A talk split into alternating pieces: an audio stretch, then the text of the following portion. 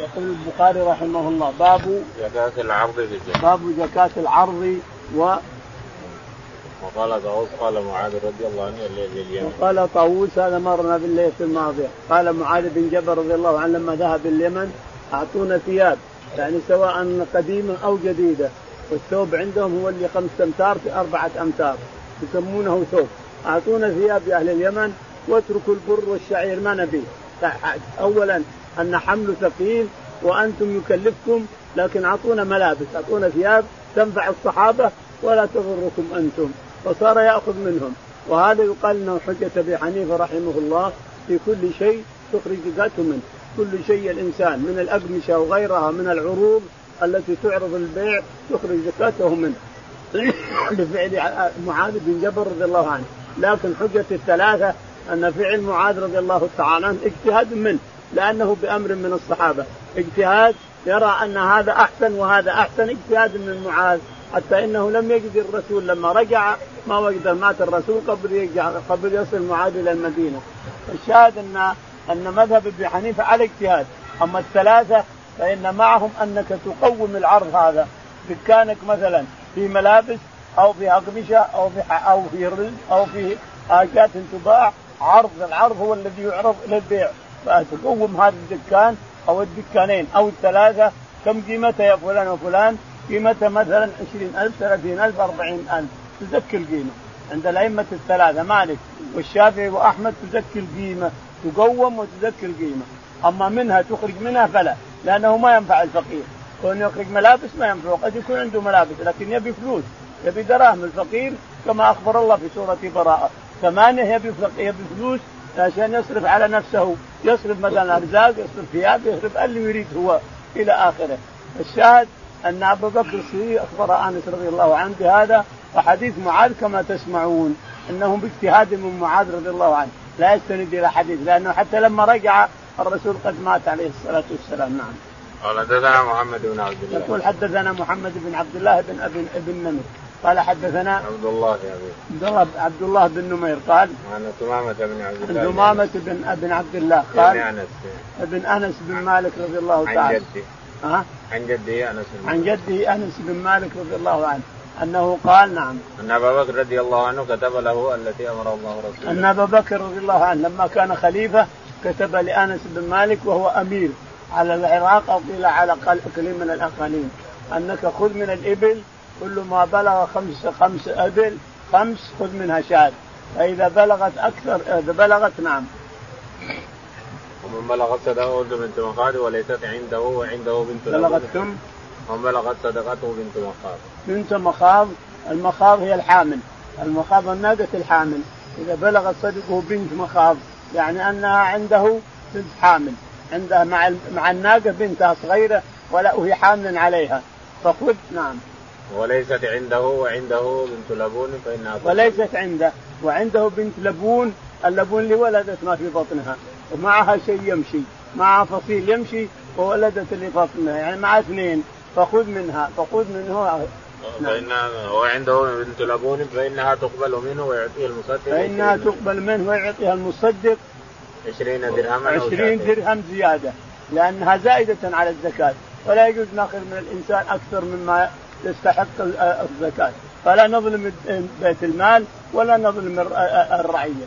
ما نظلم الناس في أموالهم ولا نظلم بيت المال أيضا. نعم. قال فإن لم يكن عنده بنت مخاض على وجهها وعنده ابن لبون فإنه يقبل منه وليس معه. قال إذا لم يكن عنده بنت مخاض على وجهها على صحتها وعلى طريقها وعنده بنت مخاض فإنها تؤخذ منه. يأخذ وعنده ابن لبون. ابن لبون يعني ابن. لأن ابن لبون أكبر من بنت المخاض. بنت المخاض هي بنت الحامل وابن اللبون اللي ولدت أمه معه آخر. ولدته كبير وولدت أبو سنة وولدت معه آخر. فيؤخذ ابن اللبون. وليس معه شيء. وليس معه شيء لأن قيمته تساوي الزكاة. نعم. قال رحمه الله دثنا مؤمل قال دثنا إسماعيل عن أيوب عن عطاء بن أبي رباح قال لي قال قال لابن عباس رضي الله عنهما أشهد على رسول الله صلى الله عليه وسلم لصلى قبل الخطبة فرأى أنه لم يسمع النساء فأتاهن ومعه بلال ناشر ثوبه فوعظهن وأمرهن أن يتصدقن فجعلت المرأة تلقي وأشار أيوب إلى أذنه وإلى حلقه. يقول البخاري رحمه الله حدثنا مؤمل مؤمل. قال حدثنا إسماعيل بن علي. إسماعيل بن علي قال عن أيوب. عن أيوب السختياني قال عن عطاء بن أبي رباح. عن عطاء بن أبي رباح عن ابن عباس عن ابن عباس رضي الله عنهما. يقول ابن عباس أشهد على رسول الله عليه الصلاة والسلام أنه لما خطب وانتهى من خطبة العيد رأى كأنه لم يسمع النساء فذهب ببلال, ببلال معه إلى خطبة العيد. فوعظهن وخطبهن وحذرهن في الخطبة اللي مرتنا مرتين أو ثلاث وهو أنكم تكفرن العشير وأكثر أهل النار فصارت المرأة تأخذ قرصها الذي بأذن تلقيه على شرشف بلال وتأخذ القلادة من حلقها وترميها ترميها على حلقها وتأخذ السوار من يدها وتلقيه على شرشف بلال وهذا غالبه من الذهب الأحمر. وهذا الحديث اللي في صحيح البخاري وفي صحيح مسلم أيضا يرد على من تطفل على الحديث وتطفل على المسلمين في كتيب سماه آداب الزفاف وأنه يحرم على المرأة أن تلبس الذهب المحلق. لاحظ السوار المحلق حرام على المرأة تلبسه وحرام عليها تحط قرص وحرام عليها تحط قلادة لأنه محلق عنده. فأحاديث أضعف من العنكبوت. لأحاديث اتخذها أضعف من سلك العنكبوت ويترك ما في البخاري ومسلم. لاحظ ليش؟ لأجل الفتنة نعوذ بالله؟ لأن اليوم نحن في فتنة. حتى من الفتاوى يكثر المفتون ويكثر المصنفون ويكثر القرة ويكثر من الفتن لا شك في هذا. ولا يأخذ باحاديث ضعيفة. اوها من سلك العنكبوت. ويترك ما في الصحيحين أن النبي عليه الصلاة والسلام أمر الناس أن تصدق فتأخذ خرصها من من اذنها وهو محلق، تأخذ قلادتها من رقبتها وهو محلق، تأخذ سوارها من يدها، خاتمها من يدها وهو محلق، فكيف نترك ما في الصحيحين؟ وناخذ بأحاديث ضعيفة لأجل الفتنة، لأجل يفتن الناس بآداب وغيرها، فالشاهد أن الرسول عليه الصلاة والسلام حث النساء حتى صار يتصدقن ويرمين بشرشف بلال، نعم. معنى هذا أن الإمام إذا خطب وظن أنه لم يسمع النساء فيحق له أن يذهب إلى النساء إذا كان النساء ما صلينا مع الناس أو إن مسجد العيد كبير والنساء بعيدات شوية للإمام أن يذهب إلى النساء ويعظهن ويوعظهن ويأمرن بالصدقات ويتقبل ما يعطينه من الصدقات. يتقبل الإمام يتقبل ما تعطيه النساء من الصدقات. نعم. باب لا يجمع بين متفرق ولا يفرق بين مجتمع. ويذكر عن سالم عن ابن عمر رضي الله عنهما عن النبي صلى الله عليه وسلم مثله قال حدثنا محمد بن عبد الله الأنصاري قال حدثني أبي قال حدثنا سمامه أن أنس رضي الله عنه حدثه أن أبا بكر رضي الله عنه كتب له التي فرض رسول الله صلى الله عليه وسلم ولا يجمع بين متفرق ولا يفرق بين مجتمع خشية الصدقة. يقول البخاري رحمه الله حدثنا باب لا يجمع بين باب لا يجمع بين متفرق ولا يفرق بين مجتمع لأجل الفرار من الزكاة يفرون من الزكاة تجد اثنين مثلا مجتمعين فإذا وصلت الزكاة تفرقوا علشان كل واحد يصير له شاة. كل واحد يصير عليه شاة واحدة. أما إذا صار مجتمعين قد يصير عليهم شاتين الاثنين. يصير عليهم شاتين أو ثلاث شياة. يصير 300 300 رأس من الغنم فيها ثلاث شياة. فيفرقون الغنم هذه إلى أربع إلى 40 إلى واحد أربعين يقول أن مشتركين فيها فيخرجون على فهذا متفرق يفرق بين مجتمع. فإذا اجتمع أخرج أخرجوا ثلاث شياء وإذا فرقوها ما يخرجون إلا شاتين أو شاة واحدة. وهذا حرام لا يجوز التفرقة بين مجتمع. ولا يجمعون بين متفرق لأجل لا يسيقون أكثر. إذا جمعوا بين المتفرق صار ما ما يلزمهم إلا شاة أو شاتين بينما يلزمهم أربع أو خمس. فالشاهد أنه حرام على المسلمين أن يفرقوا أنا وياك مجتمعين في غنمنا إذا جاء الصدق فرقناها علشان ما يلزمنا إلا كذا أو كذا ولا يجوز أن نجمعها لأجل لا يلزمنا إلا أقل مما يجب فالشاهد أنه حرام على المسلم أن يفرقون مسلمين أو ثلاثة أو أربعة يفرقون بين مجتمع أو يجمعون بين متفرق هذا حرام نعم. قال ويذكر عن سالم عن ابن عمر النبي صلى الله عليه وسلم مثله. يقول ويذكر عن سالم بن ابن عمر بن عبد الله بن عمر عن أبيه عبد الله بن عمر عن النبي. عن النبي عليه الصلاة والسلام مثل ما مضى. نعم. قال حدثنا محمد بن عبد الله الأنصاري. يقول حدثنا محمد بن عبد الله الأنصاري عن أبيه. عن أبيه عبد الله الأنصاري قال عن ثمامة بن عبد الله. عن ثمامة عن أنس بن عن عبد الله عن أنس بن مالك. جده نعم. أن أبا بكر رضي الله عنه كتب له التي فرض. أن أبا بكر الصديق رضي الله عنه كتب لأنس بن مالك ثم كان عاملا أو يذهب يصدق. أما إنه عامل لأبي بكر أو إنه أرسله يصدق الناس يأخذ الصدقات من الناس فكتب له ما كتب الرسول عليه الصلاة والسلام. ولا يجمع بين متفرق ولا يفرق لا يجمع بين متفرق ولا يفرق بين مجتمع. خشية الصدقة. يعني خشية أن يسوقون ثلاث شياه يفرقونها علشان ما يسوقون إلا اثنتين أو واحدة.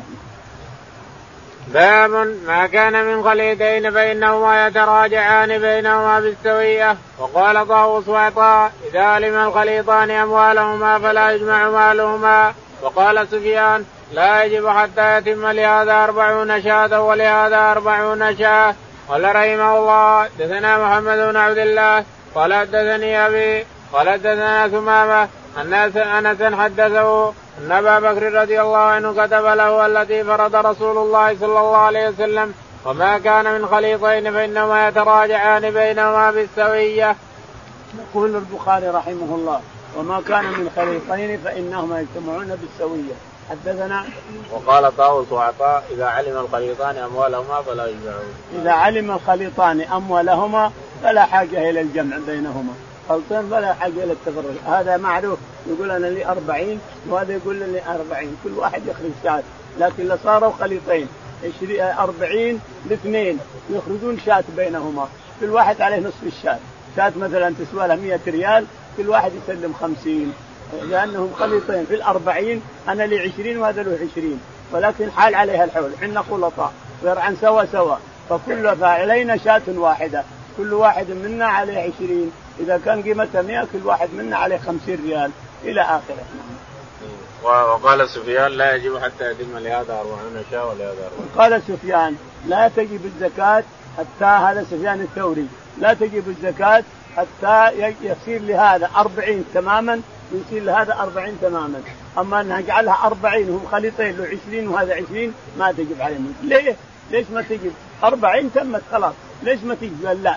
لازم هذا يصير له 40 وهذا يصير له 40 علشان نخرج شاة واحدة. نخرج عن الثمانين شاة واحدة. ولا أما 20 و20 فلا يخرج المهم أن أبا بكر قال لأنس أنك خذ من الخليطين.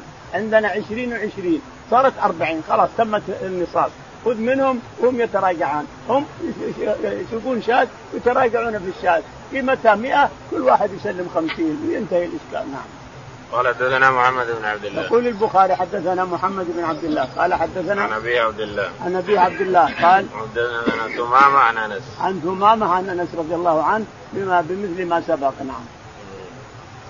باب زكاة الإبل. ذكره أبو بكر وأبو ذر وأبو هريرة رضي الله عنهم عن النبي صلى الله عليه وسلم. قال رحمه الله دثنا علي بن عبد الله. قال دثنا الوليد بن مسلم. قال دثنا الأوزاعي. قال دثنا ابن شهاب عن عطاء يزيد عن أبي سعيد الخدري رضي الله عنه أن اعرابيا سأل رسول الله صلى الله عليه وسلم عن الهجرة فقال ويك إن شأنها شديد فهل لك من إبل تؤدي صدقتها؟ قال نعم قال فاعمل من وراء البحار فإن الله لن يزرك من عملك شيئا. يقول البخاري رحمه الله باب زكاة الإبل باب زكاة الإبل قال رحمه الله حدثنا ويذكر عن أبي بكر ويذكر عن أبي بكر الصديق رضي الله عنه. وأبو ذر وأبو ذر وابو هريرة. وابي هريرة رضي الله عنهم أجمعين. يعني في في, في, في أخبار عن الصحابة الثلاثة في مسألة الإبل رضي الله عنهم أجمعين الثلاثه نعم. قال حدثنا علي بن عبد الله. يقول البخاري حدثنا علي بن عبد الله. قال حدثنا الوليد بن مسلم. الوليد بن مسلم. قال حدثنا الأوزاعي. الأوزاعي. قال عن ابن شهاب. عن ابن شهاب. قال حدثنا عطاء بن يزيد عطاء بن يزيد الليثي. قال عن أبي سعيد الخدري. عن أبي سعيد الخدري رضي الله تعالى عنه أن النبي عليه الصلاة والسلام أتاه أعرابي فقال يا رسول الله كم زكاة الإبل؟ أو كيف فسأله عن الهجرة. فسأله عن الهجرة. فقال ويحك إن الهجرة أمرها شديد. الهجرة أمرها شديد. ما لك وللهجرة الهجرة انتهت. لما فتحت مكة انتهت الهجرة. خلاص. ولا ولا في هجرة إلى يوم القيامة. إلا إذا كنت بلد كفار بتهاجر إلى المسلمين فهو موجود. الهجرة لا تنقطع حتى تنقطع التوبة ولا تنقطع التوبة حتى تطلع الشمس مغربها. فالهجرة موجودة لكن الهجرة من مكة خلاص انتهت. الهجرة من مكة لما فتحت انتهت. قال ويحك إن الهجرة شأنها شديد. قال لك من ابن قال نعم يا رسول الله.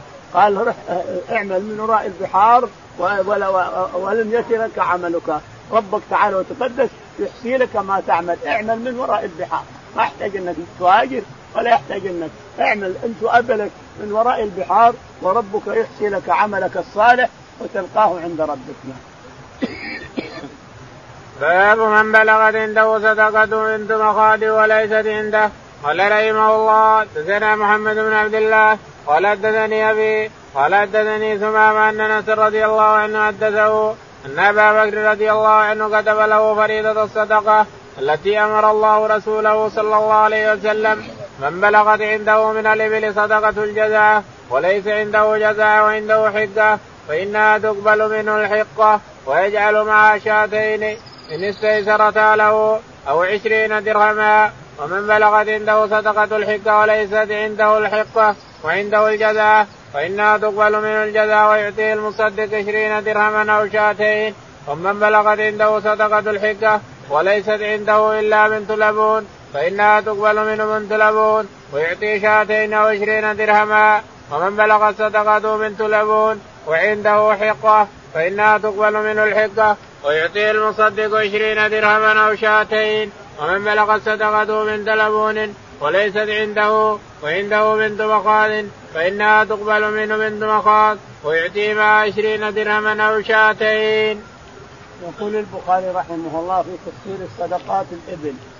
يقول حدثنا محمد بن عبد الله. محمد بن عبد الله. عن أبيه. عن أبيه عبد الله بن نمير. قال حدثنا ثمامة عن أنس. ثمامة بن أنس عن أنس بن مالك جده.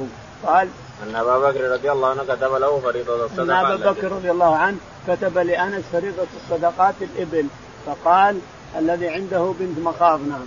الذي عنده الجذعة وليست عنده جذع وعنده حقة فإنها تقبل الذي عنده الجذعة وليست عنده جذعة وعنده حقة الحقة اللي استحقت ترك الفحل. الجذعة أصغر منها شوية. الجذعة أصغر من الحقة. الحقة من ثلاث سنوات. الجذعة أكبر. ها؟ الجذعة أكبر. الجذعة أيوه نعم. إيش يقول؟ أكبر منها أكبر منها وليست عنده جذعه وعنده حكة فإنها تقبل منه الحكة ويجعل معها شاتين. عنده جذع. الحقه اللي استحق طرق الفحل من ثلاث سنوات.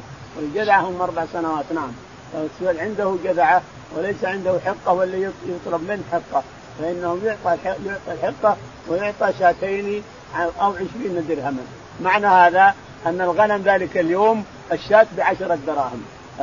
ذاك اليوم أن الشاة بعشرة دراهم فضة فأما أن يعطى شاتين ويؤخذ منه الجذعه وإلا استحقها نعم.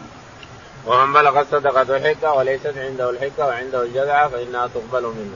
ومن بلغت صدقته الحقة الذي استحق ترك الفحل وليست عنده الحقة لكن عنده جذعة فإنها تؤخذ منه الجذعة ويعطيه المصدق 20 ويعطيه المصدق 20 درهما أو شاتين نعم. ومن بلغت عنده صدقة الحقة وليست عنده إلا بنت لبون فإنها تقبل منه بنت لبون ويعطيه شاتين أو 20 درهما. يقول من كانت صدقته بلغت صدقته حقة وليست عنده حقة وعنده بنت لبون فإنها تقبل بنت اللبون ويعطى معها عشرين درهم أو شاتين نعم. ومن بلغ صدقته بنت لبون وعنده حقة فإنها تقبل منه ويعطيه المصدق ومن بلغ صدقته بنت لبون وعنده حقة فإنها تؤخذ منه الحقة ويعطى عشرين درهم أو شاتين. هذا اللي عندهم إبل أو بقرة. التفاصيل هذه كلها للي عندهم إبل في بلادهم أو عندهم غنم أو عندهم بقر في بلادهم. هذه الزكوات اللي فصلها الرب الرسول عليه الصلاة والسلام. نعم. ومن بلغت صدقته من تلبون وليست عنده وعنده بنت مخاض فإنها تقبل منه بنت ومن بلغت صدقته بنت لبون وليست عنده بنت لبون وعنده بنت مخاض أصغر. فإنه يؤخذ منه بنت لبان لبون ويعطى ويعطي معها 20 درهما. 20 درهما نعم. أو شاتين. باب زكاة الغنم. قال رحمه الله دثنا محمد بن عبد الله بن المثنى الأنصاري. قال حدثني أبي قال حدثنا ثمامة بن عبد الله بن أنس. أن أنس رضي الله عنه حدثه أن أبا بكر رضي الله عنه كتب له هذا الكتاب. لما وجهه إلى البحرين بسم الله الرحمن الرحيم. هذه فريضة الصدقة التي فرض رسول الله صلى الله عليه وسلم على المسلمين والتي أمر الله بها رسوله. فمن سئلها من المسلمين على وجهها فليعطيها ومن سئل فوقها فلا يعطي. في أربع وعشرين من الإبل فما دونها من الغنم. من كل خمس شاء إذا بلغ خمسا وعشرين إلى خمس وثلاثين ففيها بنت مخاض أنثى. فإذا بلغت ستة وثلاثين إلى خمس وأربعين ففيها بنت لبون أنثى. فإذا بلغت ستة وأربعين إلى ستين ففيها حقة وروقة الفحل فإذا بلغت واحدة وستين إلى خمس وسبعين ففيها جزعة. فإذا بلغت يعني ستة وسبعين إلى تسعين ففيها بنت لبون فإذا بلغت إحدى وتسعين إلى عشرين ومئة ففيها حقتان طروقة الجمل. فإذا زادت على عشرين ومئة ففي كل أربعين بنت لبون وفي كل خمسين حقة ومن لم يكن معه إلا أربع من الإبل فليس فيها صدقة إلا أن يشاء ربها. فإذا بلغت خمسا من الإبل ففيها شاة وفي صدقة الغنم في سائمتها. إذا كانت أربعين إلى عشرين ومئة شاة فإذا زادت على عشرين ومئة إلى مئتين شاتان فإذا زادت على مئتين إلى ثلاثمائة ففيها ثلاث شياه. فإذا زادت على ثلاثمائة ففي كل مائة شاة فإن إذا كانت سائمة الرجل ناقصة من أربعين شاة واحدة فليس فيها صدقة إلا أن يشاء ربها. وفي الرقة ربع العشر فإن لم يكن إلا تسعين ومئة فليس فيها شيء إلا أن يشاء ربها. يقول البخاري رحمه الله باب زكاة الغنم. باب زكاة الغنم وزكاة الإبل أيضا مفصلة يقول رحمه الله. حدثنا محمد بن عبد الله. محمد بن عبد الله. قال حدثنا عن ابي عبد الله. أبي عبد الله بن نمير. قال حدثنا ثمامة بن عبد الله ثمامة بن عبد الله بن أنس بن مالك. عن جده أنس بن مالك رضي الله عنه أن أبا بكر الصديق كتب له حين أرسله يصدق الناس الصدقات يجمع الصدقات على الناس. إلى البحرين. إلى البحرين. أرسله إلى البحرين يجمع صدقات الناس. قال له نعم. بسم الله الرحمن الرحيم. هذه فريضة الصدقة التي فرض رسول الله صلى الله عليه وسلم أرسل له الخطاب بنفسه.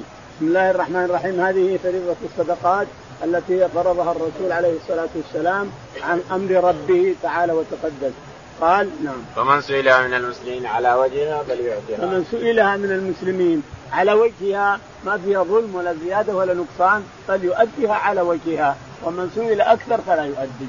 اللي يسال أكثر لا تؤدي ولا تطيع انك تعطي شيئا ما وجب عليك الإنسان. إذا سئلت حق الله أعط. وإذا سئلت أكثر من حق الله لا تعطي.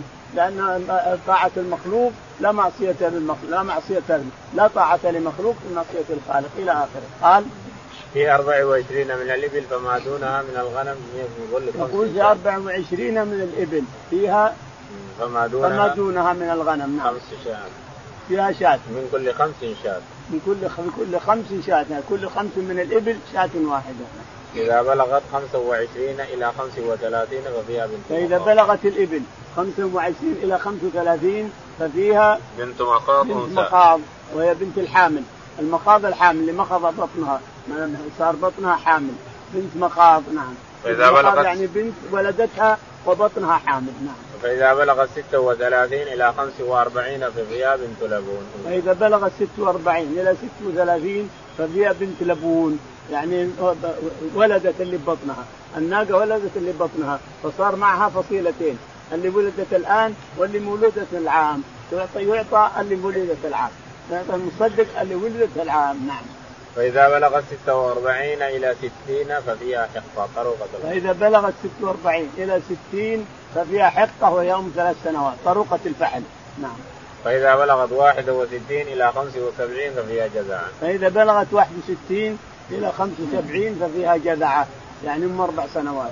جذع أربع سنوات. نعم. فإذا بلغت يعني 76 إلى 90 ففيها بنت لبون. فإذا بلغت 46 76 إلى 70 إلى 76 إلى 90 إلى 76 إلى 90 إلى 90 ففيها بنتا لبون بنتين. بنتا لبون يعني أناثي بنتين أناثي نعم. فإذا بلغت 91 إلى 20 و100 ففيها حقتان. فإذا بلغت 91 إلى 20 و100 ففيها حقتان بنتين أناثي أيضا نعم. فإذا زادت على عشرين ومائة ففي كل أربعين بنت لبون وفي كل فإذا زادت على عشرين ومائة ففي كل أربعين بنت لبون وفي كل خمسين حقة. كل أربعين بنت لبون وفي كل خمسين حقة إذا زادت على هذا العدد. نعم. ومن لم يكن معه إلا أربع من الإبل فليس فيها صدقة إلا أن يشاء. ومن لم يكن عنده إلا أربع من الإبل فليس فيها صدقة إلا أن يشاء. هو يقول بخرج صدقة ابل الاربع هذه اباع شاة لك ذلك. لك أن تصدق الإنسان. لكن ما تجد فيها صدقة حتى تبلغ خمس. فإذا بلغت خمسه فيها شاة الإبل إذا بلغت خمسه فيها شاة قال وفي صدقة الغنم في سائمتها إذا كانت أربعين إلى عشرين ومائة شاة. قال وفي صدقة الغنم في سائمتها احترازا من اللي تعلق إذا كانت الغنم تعلق أو الإبل تعلق يحش لها ويعلفها أو يشيلها في علف ويعلفها ما فيها زكاة. اللي ما هي سائمة. السائمة التي تسوم يعني ترعى أو أكثر الحول. تسوم يعني ترعى أكثر الحول. فإذا كانت ترعى أكثر الحول سواء إبل أو بقر أو غنم إذا كانت ترعى أكثر الحول في البر من العشب ففيها الزكاة حينئذ. فإذا كانت سائمة يعني ترعى أكثر الحول ففي كل أربعين شاة نعم. إلى عشرين ومئة إلى عشرين ومئة ففيها شاتان. إذا كان بلغت عشرين وحدة ففيها شاتان. وإذا زادت على 200 إلى 300 ففيها ثلاث فإذا زادت على 200 ففيها إلى 300 ففيها ثلاث شياه. ثلاث شياه ففيها ثلاث شياه نعم. فإذا زادت على 300 ففي كل 100 شاة.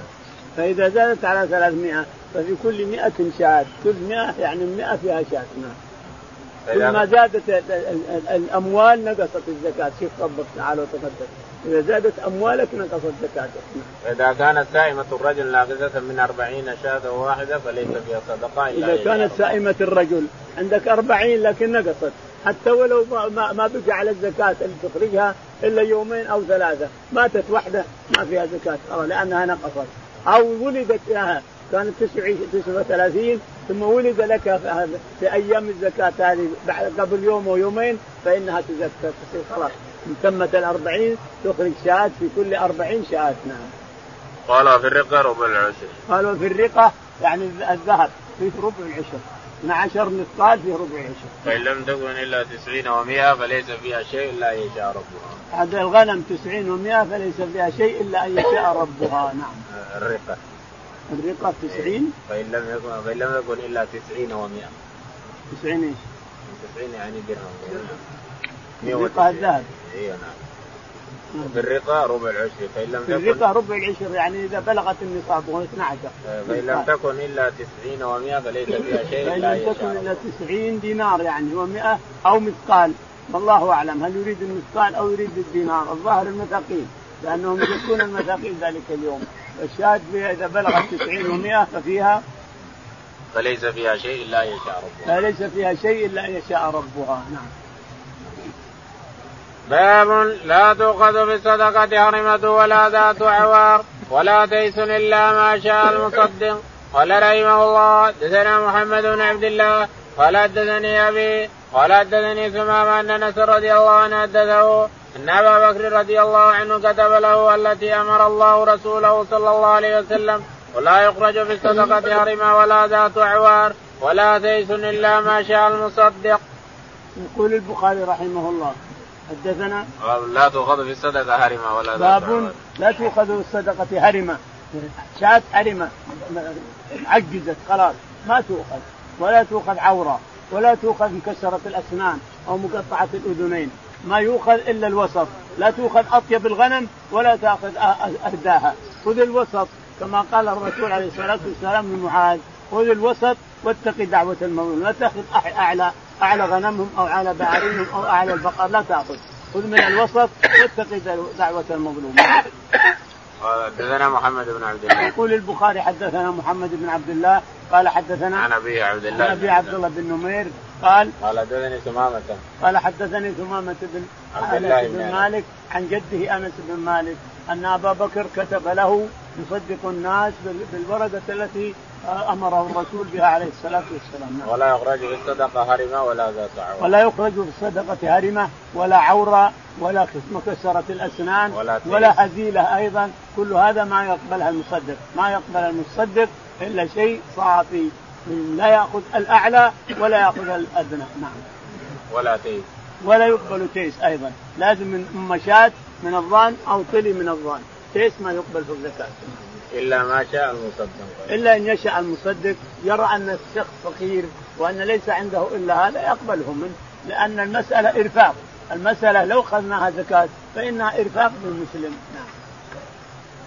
باب أخذ العناق في الصدقه قال رحمه الله دثنا أبو اليمان قال أخبرنا شعب بن الزهري وقال الليث قال حدثني عبد الرحمن بن خالد بن شهاب عن عبيد الله بن عبد الله بن عتبة بن مسعود عن ابا هريرة رضي الله عنه قال قال أبو بكر رضي الله عنه والله اليوم منعوني عناقا كانوا يؤدونها إلى رسول الله صلى الله عليه وسلم لقاتلتم على منها قال عمر رضي الله عنه فما هو إلا ان رأيت الله إلا ان رايت أن الله شرح صدر أبي بكر رضي الله عنه بالقتال فعرفت أنه الحق. يقول البخاري رحمه الله باب أخذ العناق. أخذ العناق مع أنها ما توقف العناق. الزكاة ما ورد أن الرسول اخذها لكن أبو بكر يمثل لو منعوني حبل لقتلتهم لو منعوا الحبل ما أعطي الرسول حبال فيها غنم. أو منعوني عناق صغيرة. الجفرة الصغيرة من التيو من من المعد. جفرة قال حدثنا الليث بن سعد. الليث بن سعد. قال حدثنا عبد الرحمن بن خالد. عبد الرحمن بن خالد. عن ابن شهاب. عن ابن شهاب الزهري يقول حدثنا ما هو البخاري؟ اللي يقول حدثنا الليث شيخ البخاري. السند المحول. حدثنا الليث قال حدثنا عبد الرحمن بن خالد. عبد الرحمن بن خالد قال حدثنا ابن شهاب. ابن شهاب الزهري قال عن عبيد الله بن عبد الله بن عبيد الله بن عتبة بن مسعود قال قال أن أبا هريرة رضي الله عنه قال. ابي هريرة حدثه أن النبي أن ابا بكر الصديق رضي الله عنه لما توفي الرسول عليه الصلاة والسلام منع الناس منع العرب زكاتهم. قالوا كنا نأتي إلى الرسول عليه الصلاة والسلام. أما هذا واحد منا. أبو بكر الصديق ما نعطيه زكاتنا. فمنعوا الزكاة فأرسل الجيوش كيش الجيوش وأرسلها. فعارضه عمر بن الخطاب رضي الله عنه. قال كيف تقاتل الناس؟ وقد قال الرسول أمرت أن أقاتل الناس حتى يشهدوا أن لا إله إلا الله وأن محمد رسول الله ويقيموا الصلاة ويؤتوا الزكاة فمن فعل ذلك فقد عصم مني دماءه وأمواله. قال والله لاقاتلن من فرق بين الزكاة والصلاة. والله لو منعوني عناقا. أو قال عناقا جفرت غيره. منعوني إياه. كانوا يؤدونها إلى الرسول؟ هذا الشاهد. كانوا يؤدونها. عناق كانوا يؤدونها إلى الرسول والله لو معني لا قتلنهم لا قتلنهم يقول فلم ارى إلا أن الله قد شرح ابا بكر الصديق للإسلام للقتال. شرح صدر ابي بكر للحق. نعم. تعليق. الحديث الثاني تعليق. اللي حق الليل. حق الليل. باب لا تؤخذ كرائم أموال الناس في الصدقه قال رحمه الله. دثنا امية بن مسام قال دثنا يزيد بن زريع قال دثنا روح بن القاسم عن إسماعيل بن ابيه عن يحيى بن عبد الله بن الصيفي عن أبي معبد ابن عباس رضي الله عنهما أن رسول الله صلى الله عليه وسلم لما بعث معاذ رضي الله عنه على اليمن قال إنك تقدم على قوم أهل كتاب وليكن أول ما تدعوهم إليه عبادة الله فإذا عرفوا الله فأخبرهم أن الله قد فرض عليهم خمس صلوات في يومهم وليلتهم فإذا فعلوا فأخبرهم أن الله فرض عليهم زكاة من أموالهم زكاة من أموالهم وترد على فقرائهم فإذا أطاعوا بها فخذ منهم وتوقع كرائم الأموال الناس. يقول البخاري رحمه الله باب باب لا تؤخذ كرائم لا تؤخذ كرائم الأموال. ما يمكن تأخذ المصدق رسلت تأخذ الصدقات لا تأخذ كرائم أموال الناس فيدعون عليك لأن دعوة المظلوم مستجابة. يقول البخاري رحمه الله حدثنا أمية بن بسطام أمية بن بسطام قال حدثنا يزيد بن زريع. يزيد بن زريع. قال عن روح بن القاسم. عن روح بن القاسم. قال عن إسماعيل بن أمية. عن إسماعيل بن أمية. قال عن يحيى بن عبد الله. عن يحيى بن عبد الله قال عن أبي معبد. عن أبي معبد قال عن ابن عباس. عن ابن عباس رضي الله تعالى عنهما أن أن النبي عليه الصلاة والسلام حين بعث معاذا إلى الجبل إلى إلى اليمن. قال إنك تأتي قوم من أهل الكتاب يعني نصارى يتمسكون بالإنجيل وإن كان محرف لكنهم يزعمون إنهم متمسكين بكتاب عيسى عليه الصلاة والسلام. إنك تأتي قوم من أهل الكتاب يعني يعرفون ما تقول لهم فادعهم إلى الله إلى توحيد الله تعالى وتقدس. ولا قال شهاده أن محمد ليش؟ لأنه إذا شهد أن لا إله إلا الله كفى. شهد أن محمد. شهادة لا إله إلا الله. إذا وحد الله الإنسان كفى دخل فيها شهادة أن محمد رسول لو ما نطق بها. لانها مرتبطه ارتباطا وثيقا متماسكه فإذا قال الانسان لا إله إلا الله كفى. كأنه قال أشهد أن محمد رسول الله. فإذا شهد وحدوا الله تعالى وتقدس وأقروا بالتوحيد فأخبرهم أن هناك صلاة صلوات خمس فرضت أركان فرضت عليهم يصلونها. فإذا اقروا بذلك فأخبرهم أن هناك زكاة أيضا. اختل الصلاة صنوها اختل الصلاة. فهم أن في أموالهم في أموال الأغنياء زكاة تؤخذ من أموال الأغنياء وتعطى فقراءهم. هذا يدل على أن نقل الزكاة إلى بلد آخر لا يجوز. خذ من أموال هؤلاء وأعطها من الأغنياء من بلد من البلد هذا وأعطي فقراءها. لاجل يزول الحقد ويزول الغش ويتحاب الناس يحب الفقير الغني والغني يحب الفقير ويعطوه بسخاء فخذ من أغنيائهم وردها على فقرائهم. خذ من أغنياء البلد هذه وردها على فقرائهم وإياك وكرائم أموالهم. اتقي دعوة فاتقي دعوة المظلوم فإن فإنها ليس بينها وبينه حجاب. إياك وكرائم الأموال. لا تأخذ الحسنة الطيبة الجيدة تأخذها منه يحزن ويزلم يده عليك وتكون ظالمه أنت. فإن دعوة المظلوم ليس بينها وبين الله حجاب. تعالى الله وتقدس يمهل وإن كان ينتقم ويمهل ولا كان ولكن يأخذ أخذ عزيز مقتدر. يأخذ الظالم ولو أمهله ولكن أخذ عزيز مقتدر. يتفرج الناس عليه نعوذ بالله. أخذ عزيز مقتدر نعم. باب ليس فيما دون خمس زوج صدقة.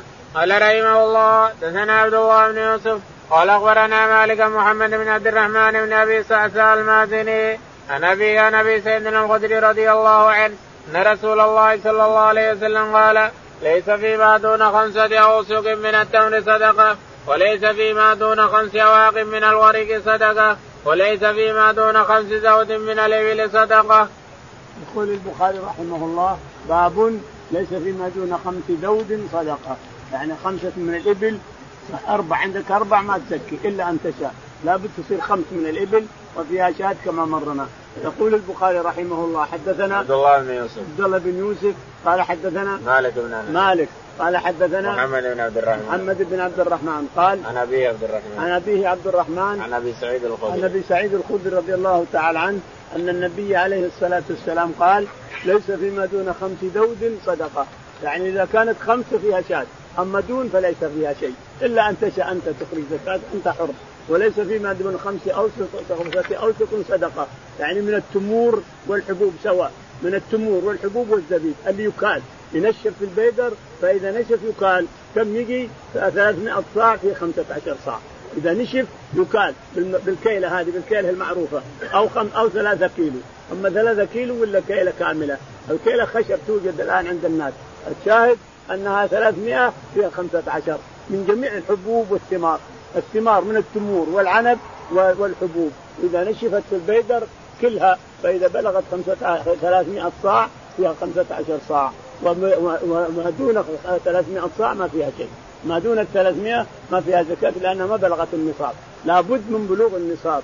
وليس فيما دون خمس أواق من الورق. خمس أواق من الورق يعني الفضة خمس أواق من الفضة يعني 200 درهم. ليس فيما دون خمس أواق صدقة. يعني الوقية 40 ف40 في خمسة تصير 200 الشاهد أن الفضة فيها 200 إذا بلغت 200 فيها خمسة دراهم. باب زكاة البقر وقال أبو حميد رضي الله عنه قال النبي صلى الله عليه وسلم لا أعرفن ما جاء الله ما جاء الله رجل ببقرة لا خوار ويقال جوار تجارون ترفعون أصواتكم كما تجار البقرة. قال رحمه الله حدثنا محمد بن حفص حدثنا عمر بن حفص بن غياث قال حدثنا أبي قال حدثنا الأعمش عن المعرور بن سويد عن أبي ذر رضي الله عنه قال انتهيت إلى النبي صلى الله عليه وسلم قال والذي نفسي بيده أو قال والذي لا إله غيره أو كما حلف ما من رجل تكون له إبل أو بقر أو غنم. لا يؤدي حقها إلا اتي بها يوم القيامة عظم ما تكون واثمنه تطووا بأخفافها وتنطووا بقرونها كلما جازت أخراها ردت عليه أولى حتى يقضى بين الناس. رواه بكير عن أبي صالح عن أبي هريرة عن النبي صلى الله عليه وسلم. يقول البخاري رحمه الله باب زكاة البقر. باب زكاة البقر يعني والغنم والإبل. لأنه سيعذب بالجميع إذا ما أدى الزكاة سيعذب بالجميع.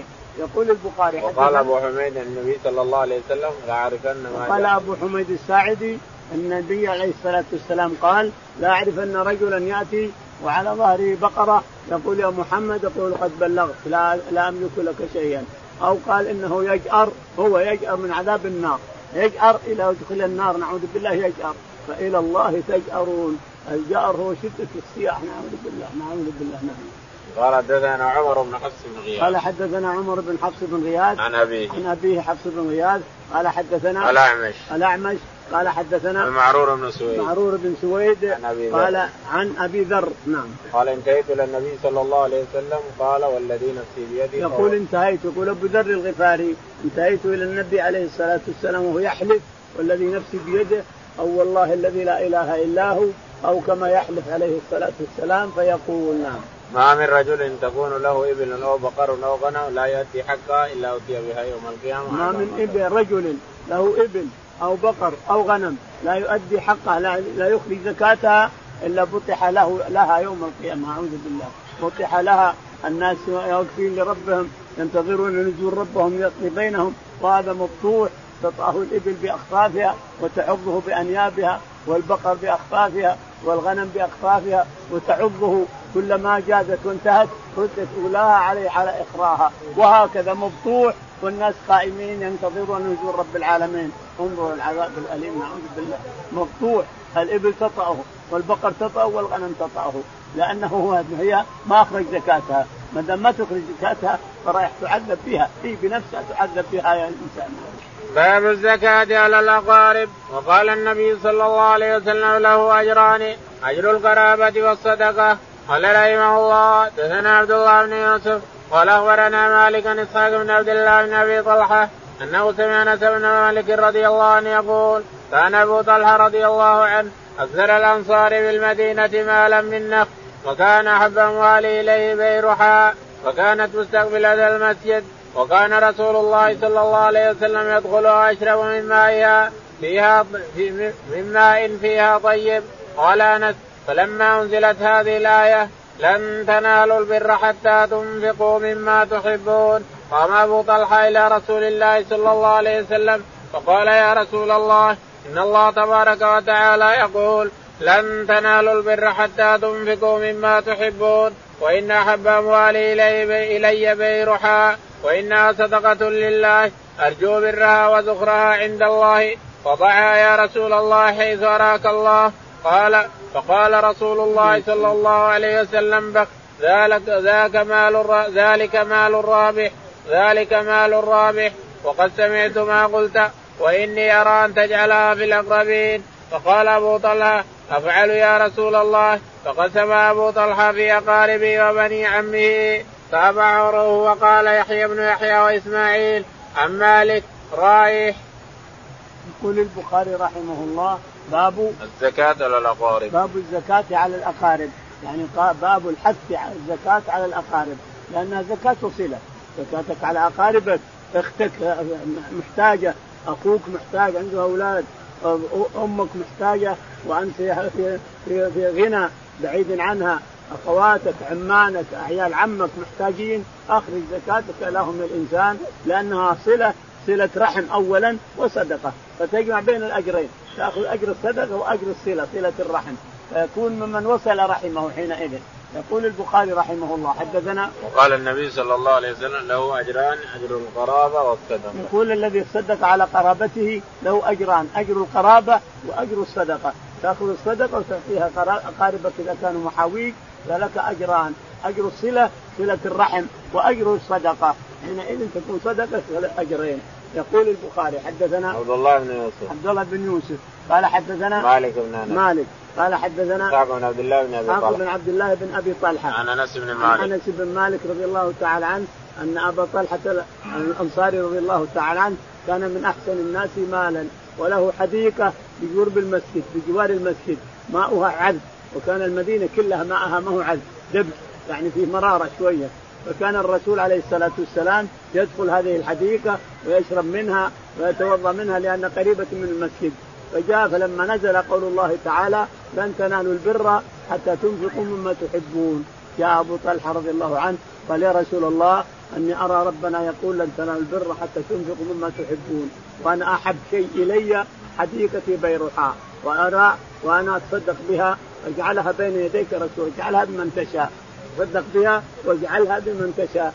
فقال بخ بخ يعني مال رابح أو قال مال رائح إلى الله أو قال مال رابح تلك مال رابح صدقة رابحة مال رابح مال رابح بخ بخ يعني يثني ويعظم الأجر عند الله تعالى وتقدس.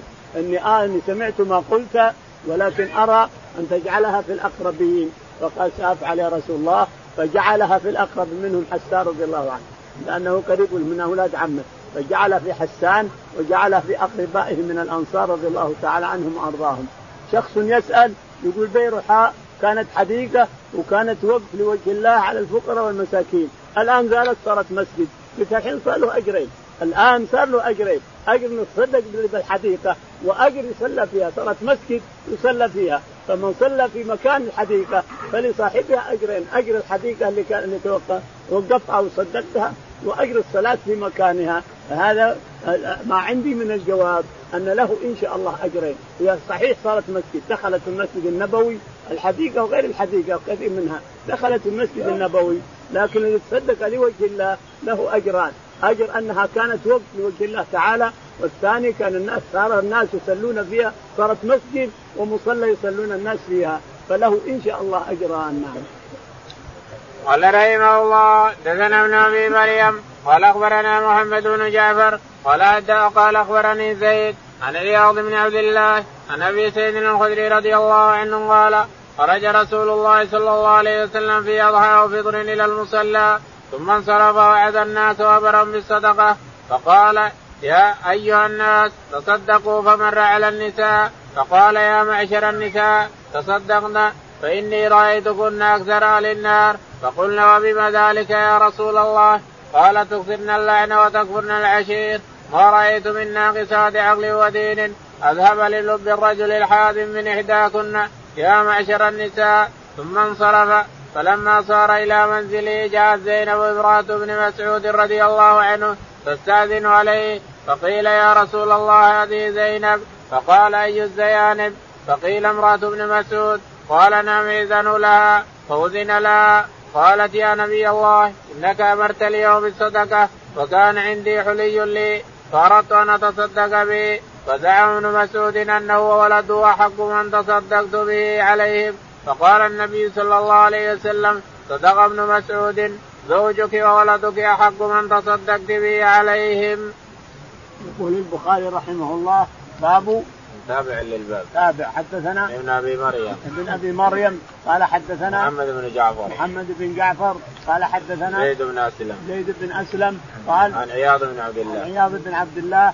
قال حدثنا أبو سعيد الخدري. أبو سعيد الخدري رضي الله تعالى عنه أن النبي عليه الصلاة والسلام أمر بصدقة الرجال ثم رأى أنه لم يسمع النساء فذهب إلى النساء وصار يتكلم معهن ويا معشر النساء رايتكن أكثر أهل النار بما يا رسول الله. قال تكفرن العشير وتلعن لو ترى المرأة أقل حاجة أقل حاجة يزل فيها زوجها يقول أنت ما سويت بخير قط ما رأت منك خيرا قط ولو أقل حاجة ولو أقل زلة. هذا خلقكن يا النساء. تكفرن العشير وتلعن فصارت تصدق النساء وتصدق غيرهن كما مر.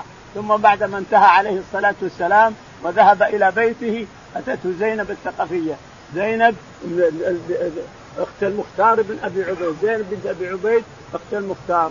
أتته وقالت يا رسول الله أني رأيتك تحث على الصدقة وإن عندي حلي وأردت أن تصدق به. ولكن ابن مسعود يقول أنا وأولادي أحق من تصدقين عليه، نحن فقراء أنا وأولادي فقراء، صدقي علينا أحسن أحسن اسم تحتين الناس، قال صدق ابن مسعود صدق ابن مسعود. يعني صدقة وصلة. صدقة وصله اولادك أولاده واولادك صدقي عليهم ما دام هو فقير ولا يجد ما يكد فيه ولا يريد ولا مولد له صدقي عليه ما دام الله مغنيك صدقي عليه وعلى أولاده نعم. معنى هذا إن الإنسان صار له أولاد فقراء أو له له زوجة فقيرة ولا أولاد من غيره أو منه أنه يصدق عليها أفضل له والله أعلم. الله. اللهم اهدنا فيمن هديت، عافنا فيمن عافيت، تولنا فيمن توليت، اللهم توفنا مسلمين وألحقنا بالصالحين رب العالمين.